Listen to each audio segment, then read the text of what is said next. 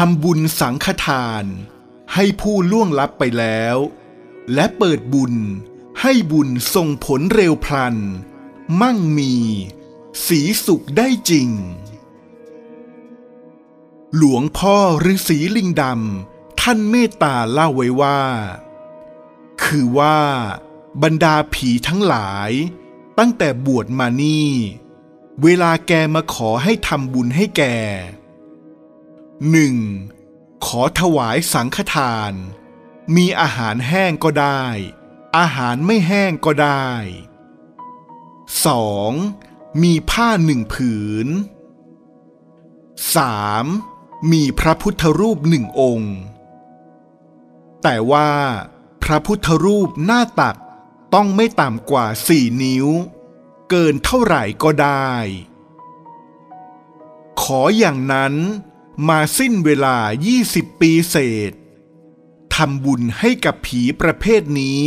นับเป็นพัน ต่อมาวันหนึ่ง เขานิมนต์ให้ไปฉันเพลนบ้านหนึ่ง แต่ว่าฉันกลางวัน ฉันตอนเพลน แต่ยังไม่ทันจะสวดมนต์ก็นั่งอยู่คนเดียว ก็เห็นบรรดาผีทั้งหลายมาล้อมอีก แล้วมาขออีก ขอแบบเดียวกัน มาขอสังฆทาน คือ มีอาหารหน่อยหนึ่ง มีผ้าชิ้นหนึ่ง มีพระพุทธรูปองค์หนึ่ง ก็เลยถามว่า การขอแบบนี้ แกขอกันมาตั้งยี่สิบปี แต่ความจริง พวกที่ขอก่อนแล้ว เขาก็ไปแล้ว เขาดีไปแล้ว ถามว่า ตั้งยี่สิบปีมาแล้ว ขอแล้วแกได้ประโยชน์อะไรบ้าง ลองบอกให้ฉันฟังสิฉันว่า ผีตัวนั้นเป็นผีฉลาดหน่อย ท่าทางคล่องตัว แกบอกว่า การได้อาหารนิดหนึ่ง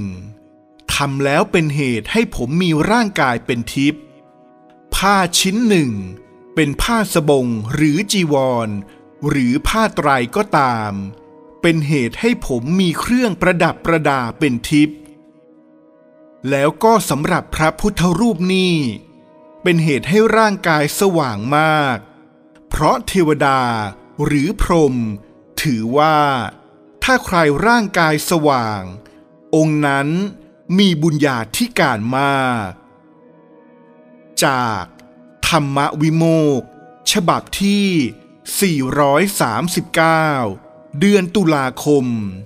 ปีพุทธศักราช 2560 หน้า 59บุญสังฆทานนั้นเป็นบุญใหญ่สำหรับท่านที่ไปทำที่วัด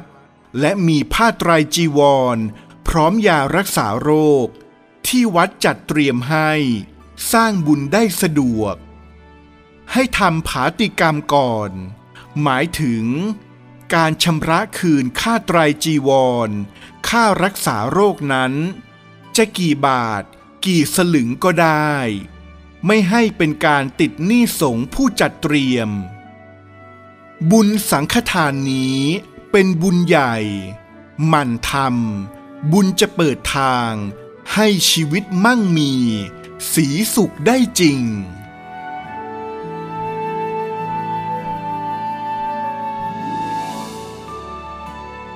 ขอบุญรักษา ธรรมะคุ้มครอง ครูบาอาจารย์เมตตา เทวดาค้ำชูทุกท่านเทินทอธรรมรักษ